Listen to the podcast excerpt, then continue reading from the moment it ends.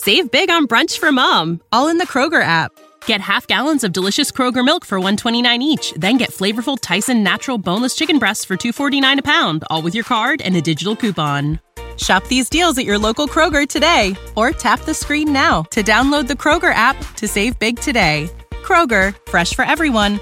Prices and product availability subject to change. Restrictions apply. See site for details.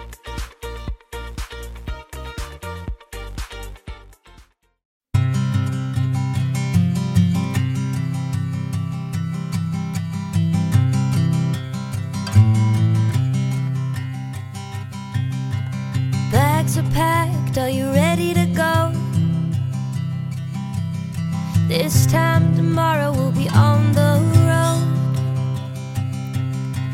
Riding with you in the sunnier days. I wouldn't want it any other way. It's time to name the neglect from typical food advice. Welcome to the Find Your Food Voice podcast, hosted by me, Julie Duffy Dillon. I'm a registered dietitian with 20 years of experience partnering with folks just like you on their food peace journey. What have we learned? Well, cookie cutter approaches exclude too many people, and you don't need to be fixed. It's not you. It's not me. It's all of us. Only together we can start a movement and fix diet culture. And we will. Let's begin with now.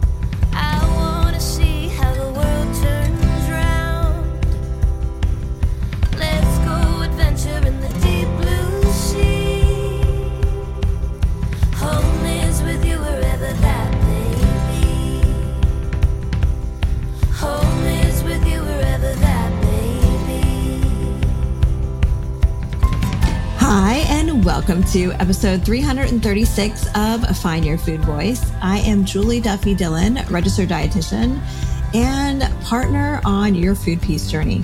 I am so glad you're here. Thank you for joining me today. And I have a very special episode that includes a listener question. If you're new to the podcast, we often read a letter that is addressed to food and a person goes through their complicated relationship and then I sift through it and at the end food writes back. But today is a little different. I actually have a question that a listener submitted and I'm going to go ahead and just answer that question. So, um, it's a little different, but also a lot of the same. Um, and this is a question that if you are someone who has had a complicated relationship with food for quite a while, I have a feeling there's been times you've looked back as you're trying to like look forward and mend your relationship with food. You may have moments where you kind of just like looked over your shoulder, looked behind you and wondered, what if I had just continued to diet? Would things be easier? Would things be better? Would I be healthier?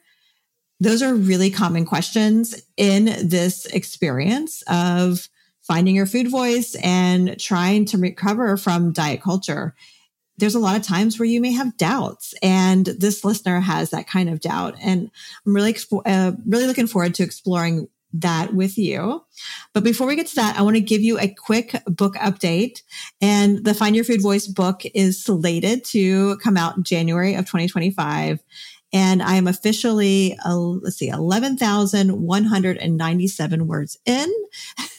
exactly. I do keep track of it because I have a kind of a goal of, um, a certain number of words each time I have like a writing time. And I was sharing with a friend that I really want to enjoy this like process of writing. And for lots of people that I've known who've written books, they have shared with me how it just got so chaotic and, um, having to kind of get up early or stay up late. And I mean, if you've listened to the podcast for at least a minute, you know, like my sleep is like so important. And I can't imagine getting up at like four in the morning to write. I would just, nothing would come out. Like I need rest. And so that's why I intentionally looked at my calendar from when school started till May 1st, when I want to turn this manuscript in and looked at how many days I can write. And I am trying to like each time I write to it's like a little under a thousand words. And so far it's been like a really fun process. I do have times where I'm like, am I actually going to be able to like write this part I'm going to be writing today? But then the words come out. So, um, I'm grateful for that. I hope it continues that way. And having that kind of word count, I don't know, it just is like a fun way for me to see it like happening and to enjoy each kind of movement forward um, and be in the present and really grateful for it because, you know, I have really wanted this for a long time. So I'm grateful that I'm able to do this. And something that's been so amazing as I'm writing this is that um, a number of you have joined me as I'm writing. So I am doing this thing where as I'm writing, I'm going live in the um, Find Your Food Voice book community. And for 45 minutes, we kind of co-work where we're just muted. And some people are working from home and they're just doing some other work. And some folks are doing things that help with their relationship with food. It may be meditation or journaling or making a grocery list, eating something that is nourishing or maybe challenging, um, doing something that is just going to help to continue to work um, without relying on dieting to help your food choices. So I have called this nesting time because that is a part of the Find Your Food Voice book is nesting time. And actually, as I say this, I'm like, I need to make an episode about what nesting actually is. Um, but anyway, a number of you who have joined the community have been joining me live. And it's really cool because we do this kind of um, co-working for 45 minutes and then we have 15 minutes where we chat. And i get to you know just hear about how things are going chit chat or you know whatever people have on their mind. And i love that. I hope you know that that is giving me so much energy um, to continue to do this and i'm so grateful for it. Um, you can join that community by going to julieduffydillon.com slash book and it's just $5 a month. Um, it kind of helps me to um, to support me as I'm writing this. Um, you can also be a part of the co-working sessions on TikTok for free. Um, it's just during that 15 minute time that I go into the community and um, chat there instead of on TikTok. But you can join me for the co-working sessions and nest all you want over on TikTok too. And my handle there is Food Voice RD. All right. So we are going to take a quick break. And when we come back, you will hear the listener question. So Hold tight. We'll be right back. Save big on brunch for mom, all in the Kroger app. Get half gallons of delicious Kroger milk for 129 each, then get flavorful Tyson natural boneless chicken breasts for 249 a pound, all with your card and a digital coupon. Shop these deals at your local Kroger today or tap the screen now to download the Kroger app to save big today. Kroger, fresh for everyone. Prices and product availability subject to change. Restrictions apply. See site for details.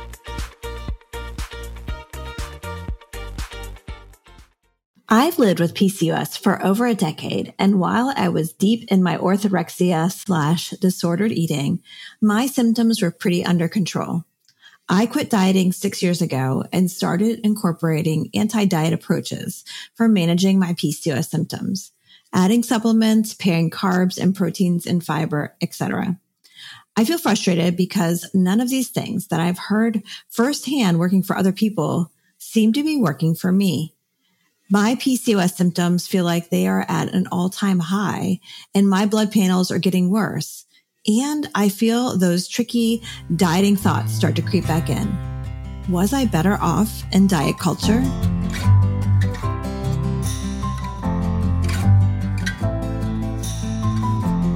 All right, let's get to answering this listener question. And Thank you for submitting this question. I really appreciate this. This is a question that I am really excited to just sift through because I think it is one that is not linear. It's super messy and also pretty darn typical.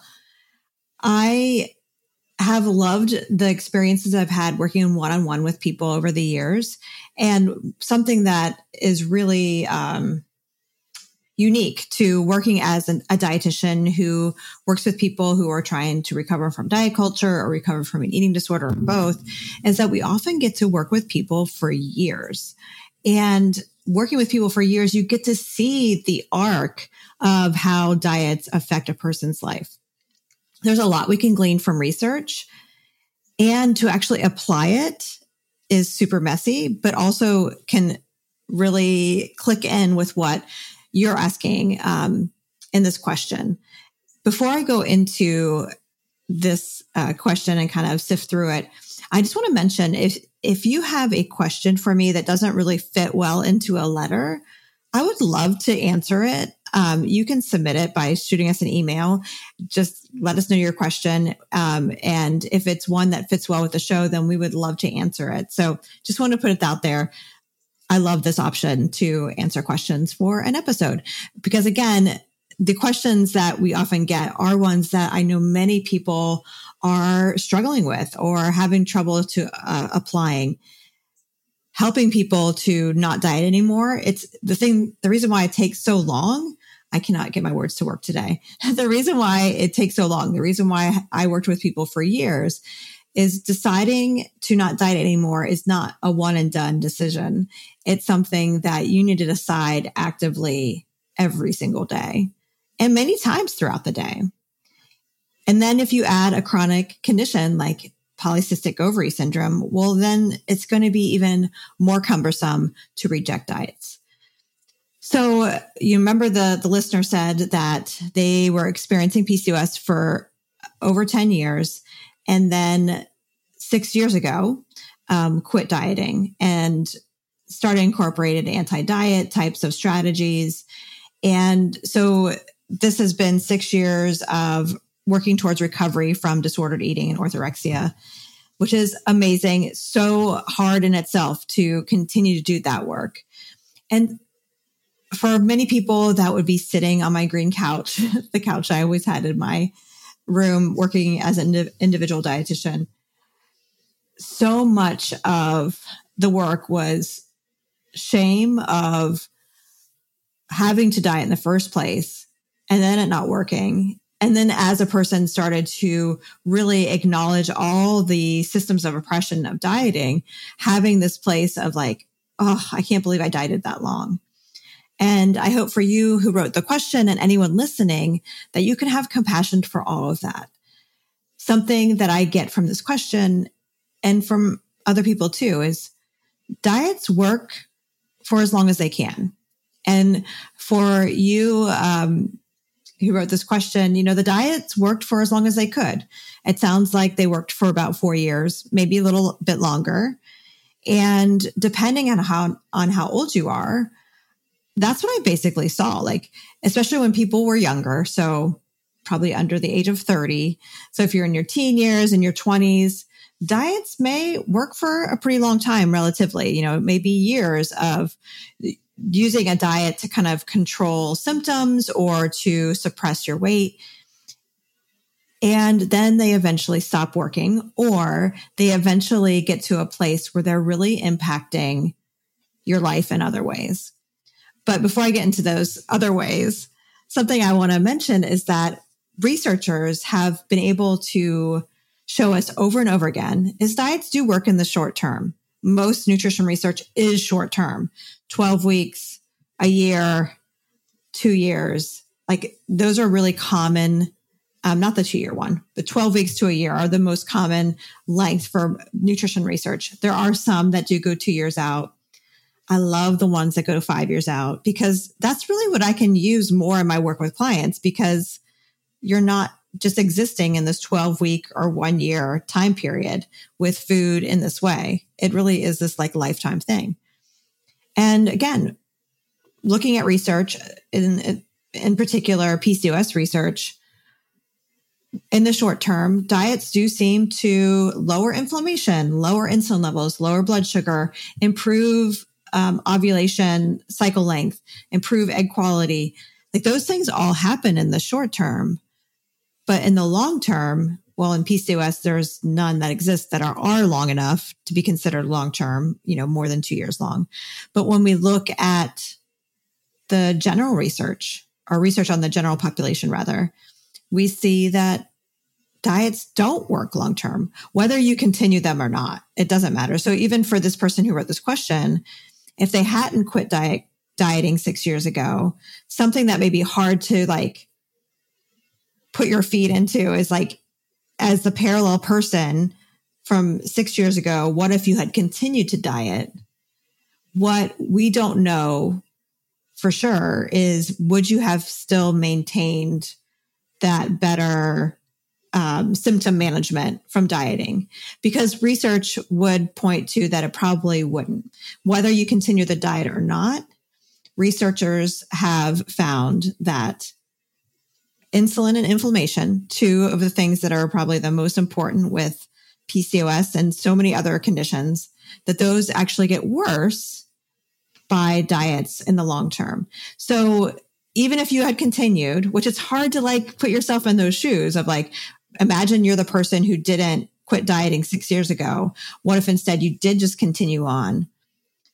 My guess, according to research, is for most people, your PCOS would be in the same place it is now. So I hope that makes sense. Like in the short term, it worked until it didn't work anymore. And that's consistent with research. And whether you continued using um, disordered eating to manage the condition or you were recovering from diet culture, it probably wasn't going to matter that the PCOS symptoms would be how they are today. So, what I find to be so tricky, and I get a little like, uh, what's the word? I get a little pissy about this. Um, diets get to claim so many wins because of their short term successes. And when it doesn't work long term, they often blame the dieter, not the diet. Again, whether the person has continued on the diet or not. And for most people, they can't. They can't keep dieting for decades. It's just there's too, there's too many things in your body that are going to prevent you from doing that. But what I know is that diet, diets in general get this big win because of the symptom management in the short term. And then they get to point, well, because you're using intuitive eating or, or you are rejecting diets now, that's why your, your symptoms are worse. When what researchers haven't even been, even been able to say is dieting in itself can be a part of why PCOS is worse now. Like if you hadn't dieted to begin with 10 years ago, if you didn't experience orthorexia or disordered eating 10 years ago, what would your symptoms look like now? My question is, what if they actually weren't at, is in a bad place if they are now? Bad is such a word. I, I don't like using that word because it just feels so black and white. But diets don't get to, to say that they are the winner here because researchers have been able to show us in long-term research that that actually makes chronic conditions that involve insulin and inflammation worse over time, not better. So instead of, oh, when I quit dieting and my PCOS symptoms are now worse, and that's because I quit dieting, what if your PCOS symptoms are worse because you dieted? That's that's the big question I have. And for some people, as they do sit with that as an option, that's where for some people, they can feel some of that shame of like, well, fuck, I wish I never died to begin with. And I wish you never died to begin with too. And that's why anybody who has someone in their life that they think may have PCOS someday, one of the best things you can teach them is how to not diet. And I would say that also goes if you have children in your life who could get diabetes or high insulin levels or any chronic condition that is so interwoven with being skinny to treat it, to eat less of food to treat it, teach them how to not diet. And my prediction is that then their chronic condition will be easier to manage the older they get compared to folks who were just told to diet from the get go. Another part of this question that makes it so tricky is that PCOS, like diabetes, um, some cardiovascular conditions, basically any kind of condition that has a metabolic kind of component, the way that we as a people have been trained to look at it is that an individual can cure it by eating differently. And there may be people that you know, certainly I know people who got pretty rigid with their food intake and their numbers, like maybe their blood sugar or something like that, were looking so much better in the short term. But long term, they just couldn't do it that long. So again, dieting was only the short term thing. But what I'm trying to get at here instead of just that is that these conditions are not necessarily something that could be cured by the individual's behavior. These are chronic conditions. If there's one thing on TikTok that I say that pisses people off the most and people wish um, negative things on me is when I say that there's no cure for PCOS. There's no cure for diabetes. There's no cure for high circulating insulin levels. There's ways you can intervene with behaviors to maybe help manage the symptoms. There's ways to maybe slow down the progression, but there's no cure for these things yet because these are chronic conditions. They aren't things like the flu where you can be acutely ill and then get better and it goes away. PCOS is not like that. It's, a chronic condition. And how we define chronic conditions in the medical community is that it's a condition that over time that gets worse the longer you live with it, the worse it will be. I don't mean this to be like a buzzkill. I think you can handle the truth. You know, these are things that do get worse over time. And so that's another layer to this whole question. Even if there was no dieting, uh, there wasn't any management of symptoms in the beginning, and then things got worse. Just having PCOS in general, you could also have this kind of trajectory where symptoms are managed and then they stop being managed. Um, adding the variable of dieting has made it more complicated and it also could still go in this direction as you're describing.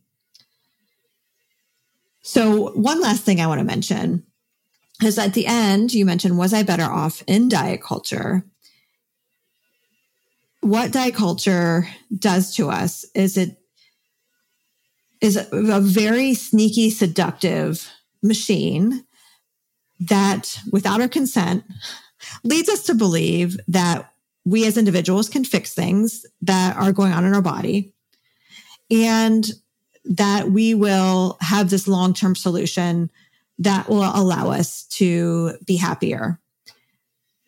Diet culture also prioritizes physical health as the means to improving mental health our relationships, our spiritual health.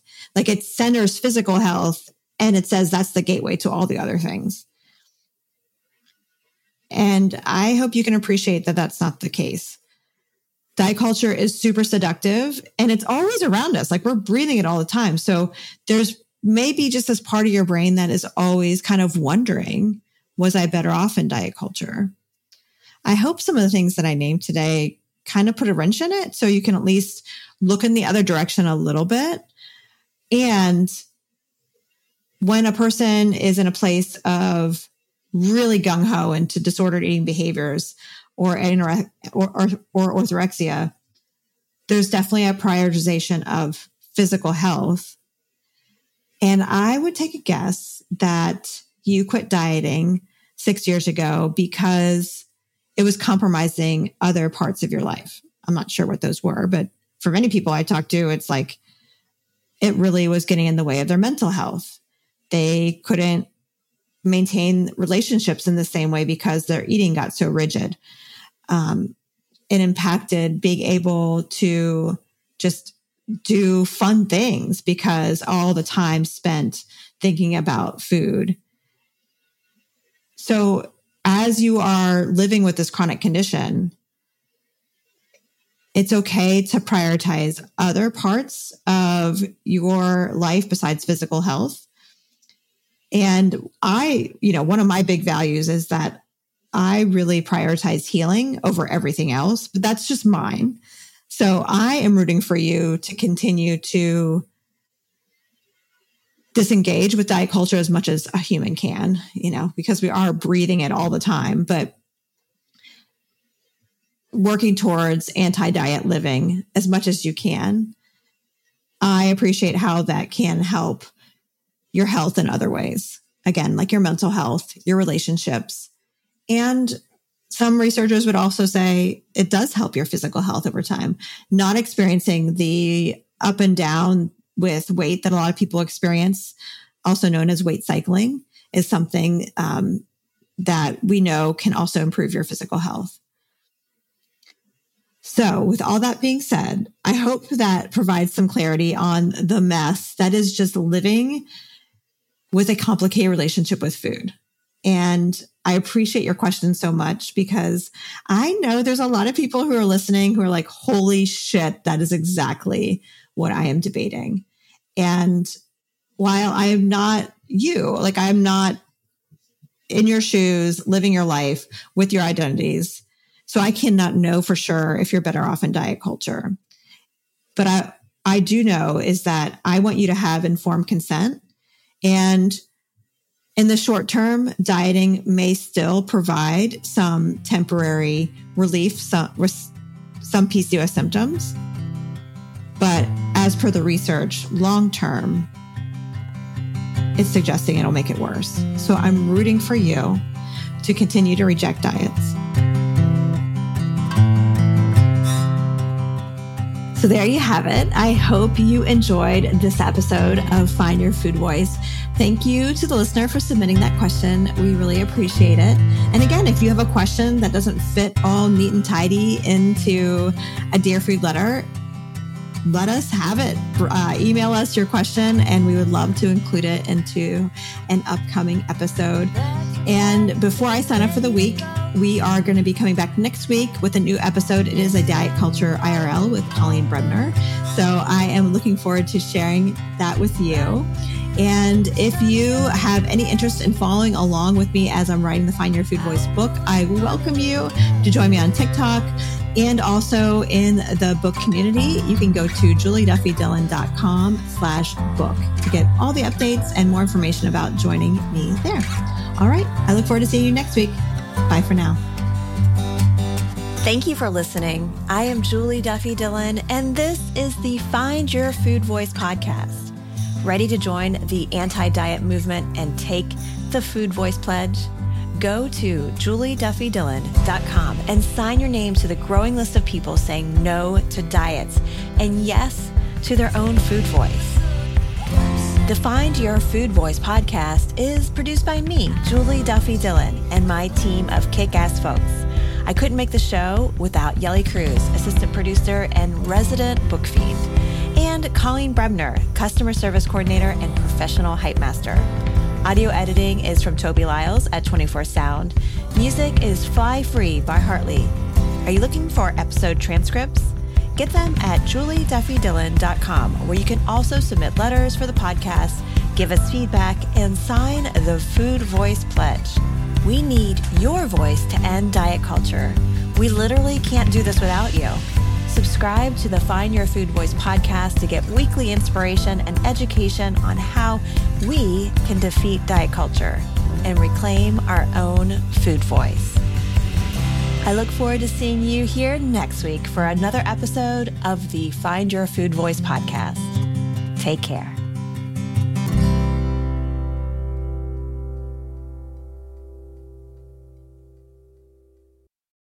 For the ones who work hard to ensure their crew can always go the extra mile, and the ones who get in early so everyone can go home on time, there's Grainger, offering professional grade supplies backed by product experts so you can quickly and easily find what you need.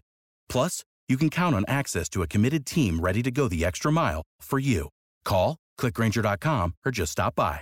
Grainger, for the ones who get it done.